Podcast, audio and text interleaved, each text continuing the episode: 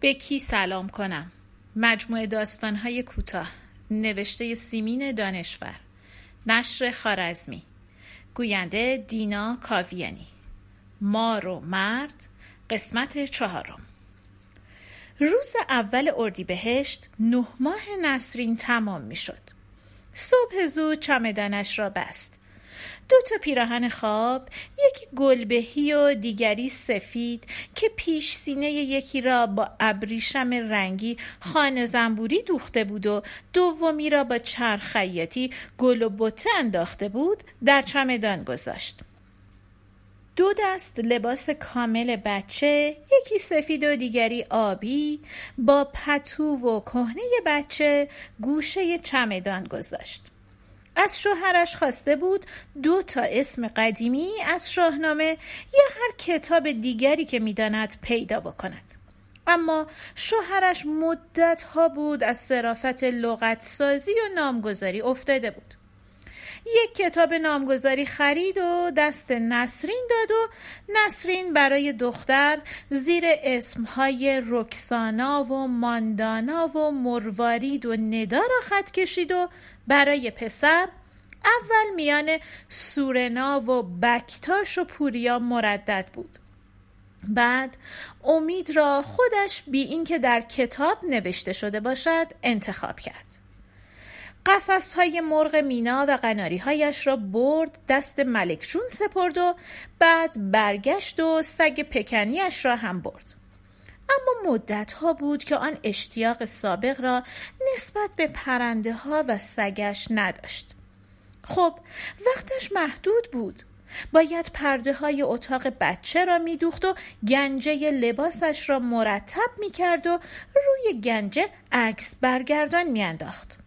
خودش اصرها پیاده روی می کرد و تمرین های زایمان بیدرد بیش از همه وقتش را می گرفت. روی زمین بخواب و خودت را رها کن. خیال کن تمام اجزای بدنت از تو جدا شده. شل بشو.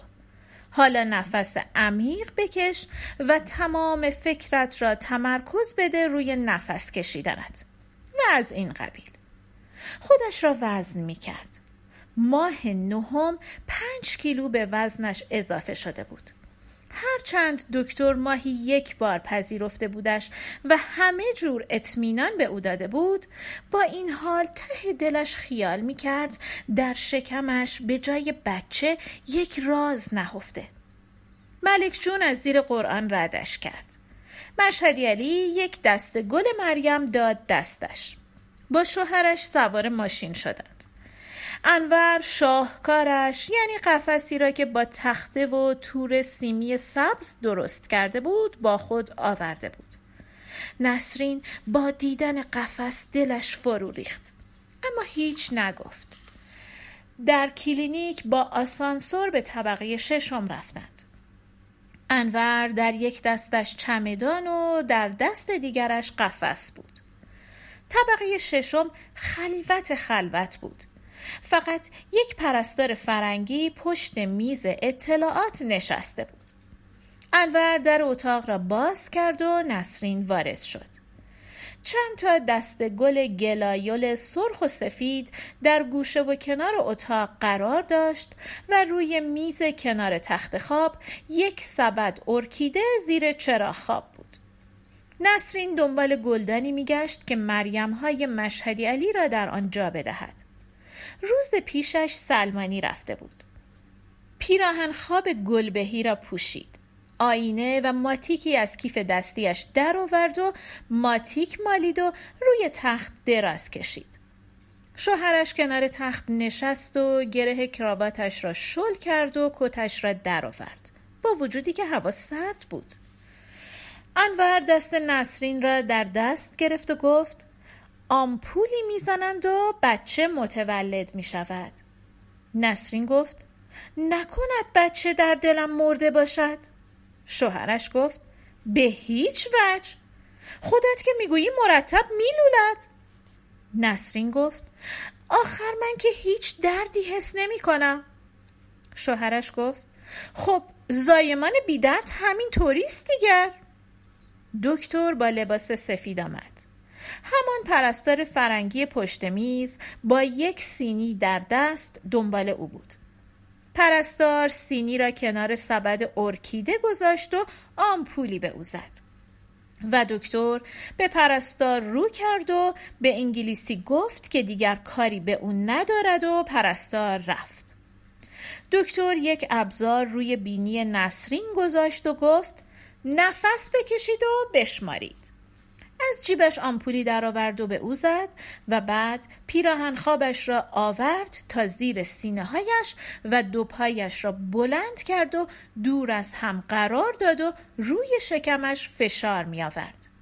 آنچنان فشار می آورد نسرین احساس می کرد چیزی مثل پولک در تنش فرو می رود و جنبنده ای انگار به جلو می خزد و مثل آب جاری می شود و دیگر هیچ نفهمید. چشم که باز کرد عصر بود. انور کنار تختش نشسته بود و دستش را در دست داشت. نسرین پرسید تمام شد؟ انور گفت آره جانم. نسرین گفت چی هست؟ انور آب دهانش را فرو داد و گفت یک پسر. نسرین روی تخت نشست. دست در گردن شوهرش انداخت و گفت خدا را شکر پس امید ما به دنیا آمد. حالا چقدر نصر کردم که باید ادا کنم. به مامانم تلگراف بزن. بنویس مسافر ما امید ما وارد شد. نه بنویس. انور ساکت بود.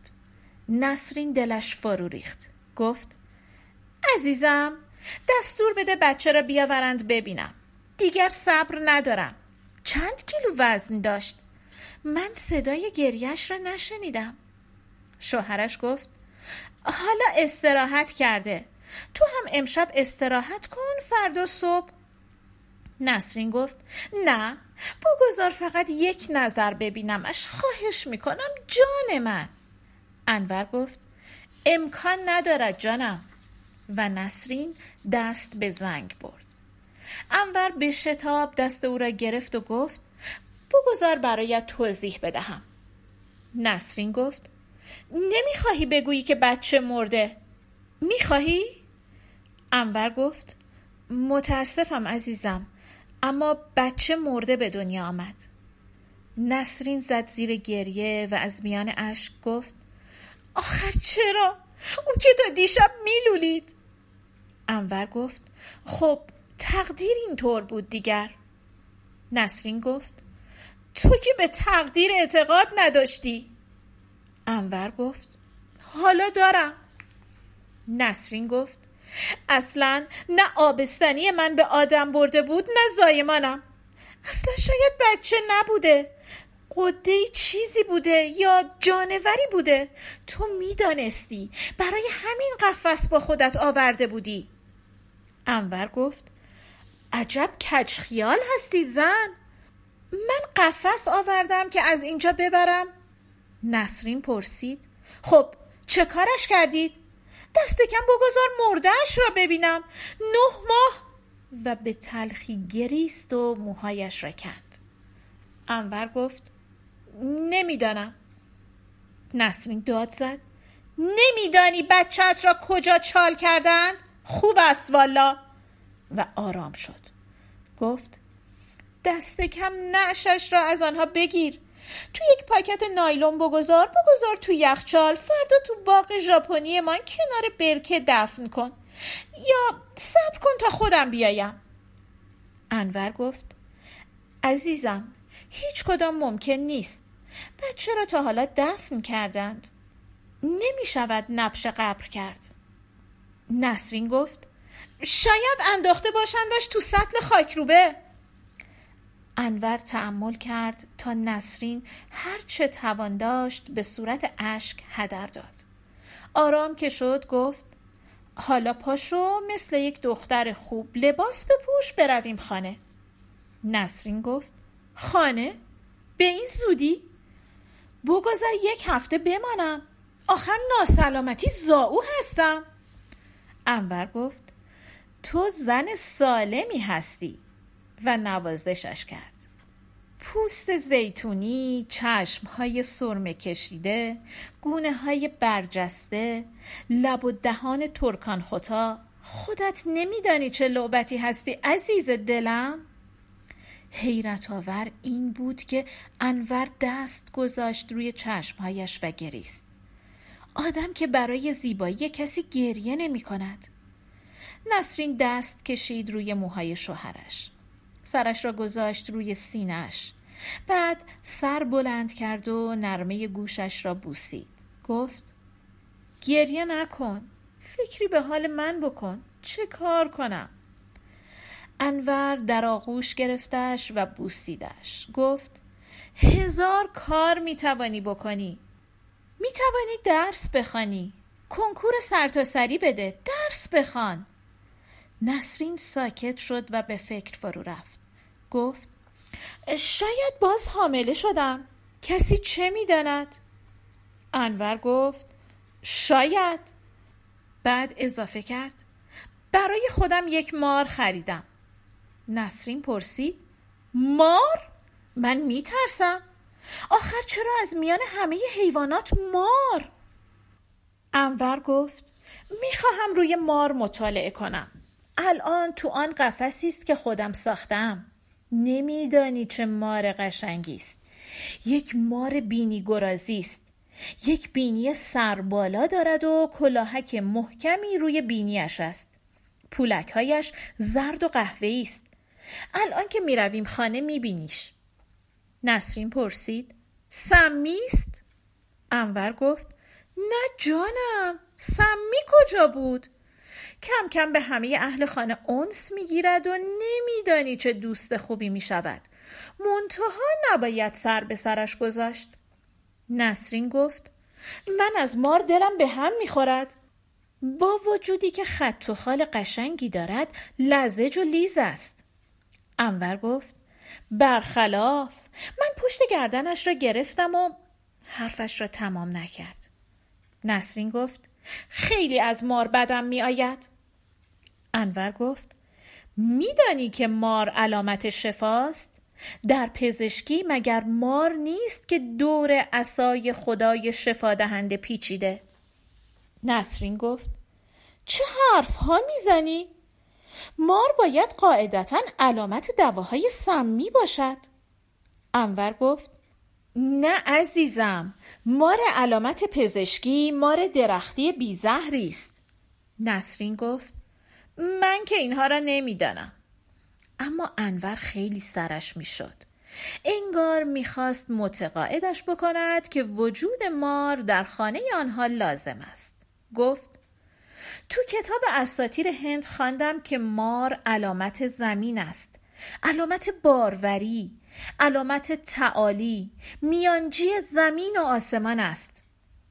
نسرین گفت شبیه مردی مرد است. انور گفت بعدت می آید نسرین خندید. انور ادامه داد در هند پرستشش می کنند مجسمش را در محراب می‌گذارند.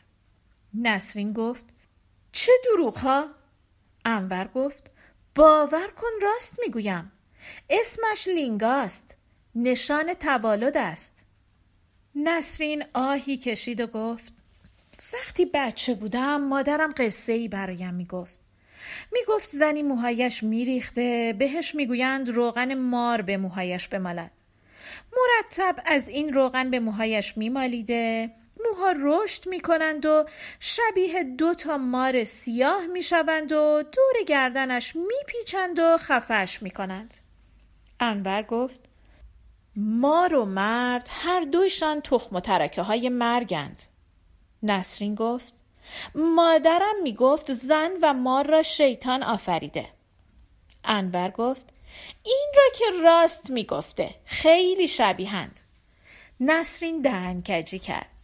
به خانه که رفتند انور اول به سراغ مار بردش و چراغ ایوان را روشن کرد.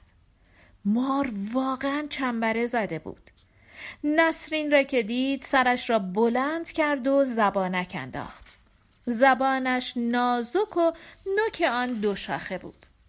به نسرین خیره نگاه کرد. پلکش شفاف و ثابت بود. انور کشوی قفس را بالا زد و دست برد توی قفس و پشت گردن مار را گرفت و بیرون آوردش. مار پیچ و تاب خورد. دومش چقدر باریک بود. نسرین عقب رفت. انور یک تخم مرغ از جیبش درآورد و خم شد و کف قفس گذاشت و مار را به جای خود برگردانید و کشوی قفس را پایین کشید. مار. دهانش را بیش از اندازه باز کرد و تخم مرغ را بلعید و پوستش مثل لاستیک کش آمد و پولک های بدنش روی هم قلتید در زیباییش شکی نبود. نسرین گفت لغمه گنده تر از دهنش. انور گفت آرواره هایش ارتباط کمی با هم دارند. می تواند دهانش را زیاد باز کند. نسرین پرسید غذایش را نمی جود؟ انور گفت نه قورت می دهد. نسرین گفت اما دندان که دارد. انور گفت دندان که بله با دندان طعمه را می‌گیرد در دهانش پس و پیش می کند میزان که شد میبلعد نسرین گفت تو ایوان سردش نیست باران می آید. انور گفت نه جانم خون سرد است.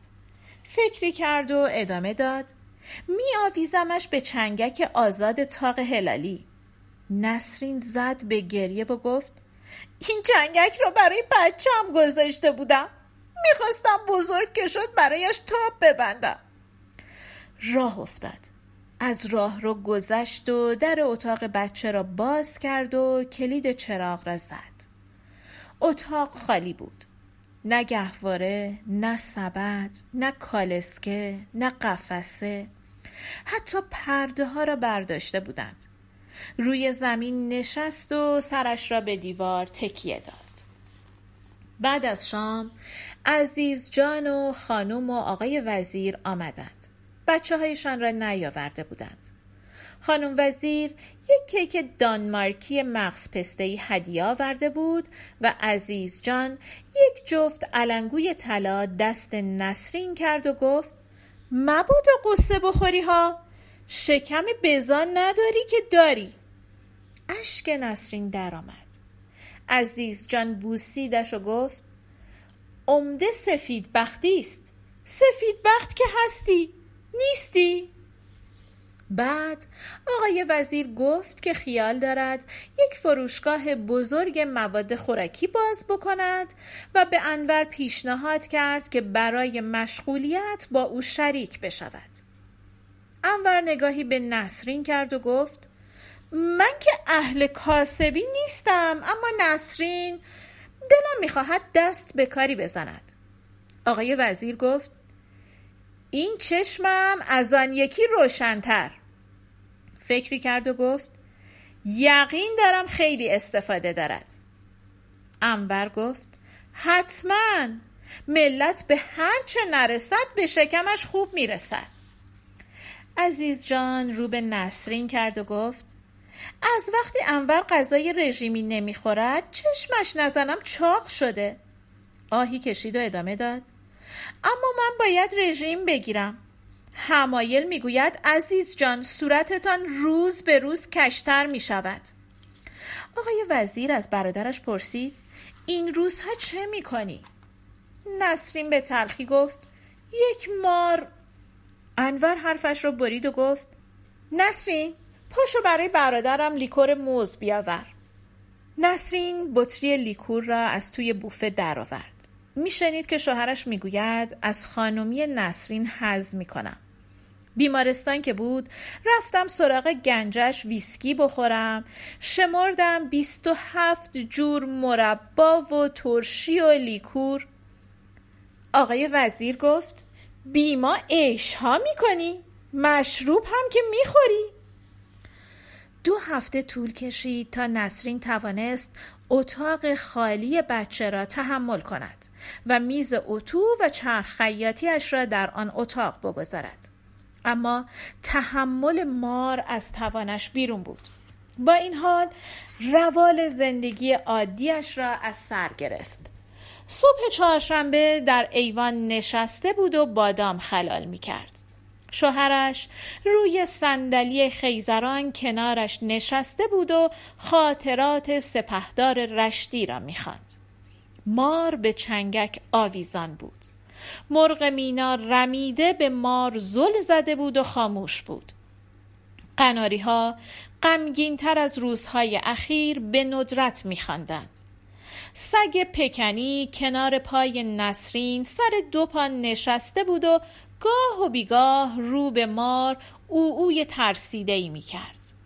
نسرین بشقاب خلال بادام را برداشت و برد و در برگشتن ضبط صوت را آورد و روشن کرد. صدای ادیت پیاف برخاست. امید داشت قناری ها آهنگ های ساده را پیروی کنند و بخوانند. اما انگار حواسشان جای دیگر بود. هرچند مار را نمی‌دیدند. قفس مرغ مینا میان آنها و مار حائل بود نسرین کنار مرغ مینا ایستاد و گفت سلام خانوم از من قهری؟ مرغ مینا سرش را لای بالهایش مخفی کرد. مار عصبی بود و زیاد جم می‌خورد. طوری رفتار می‌کرد که انگار مار درنده است بدنش را باد کرد کلفت کرد سرش را پهن کرد و محکم به دیواره قفس کوفت. هیس بلندی کشید و بعد به پشت خوابید و دهانش را باز گذارد و بی حس و حرکت شد. نسرین میپاییدش. گفت مارت مرد. انور کتاب را گذاشت روی میز جلوش و پا شد. گفت بدجنس نمرده. خودش را به مرد غریبی می‌زند. دریچه قفس را بالا زد. پشت گردن مار را گرفت و بیرون آوردش و گذاشتش زیر سایبان توقف ماشین نسرین پرسید آزادش می‌کنی؟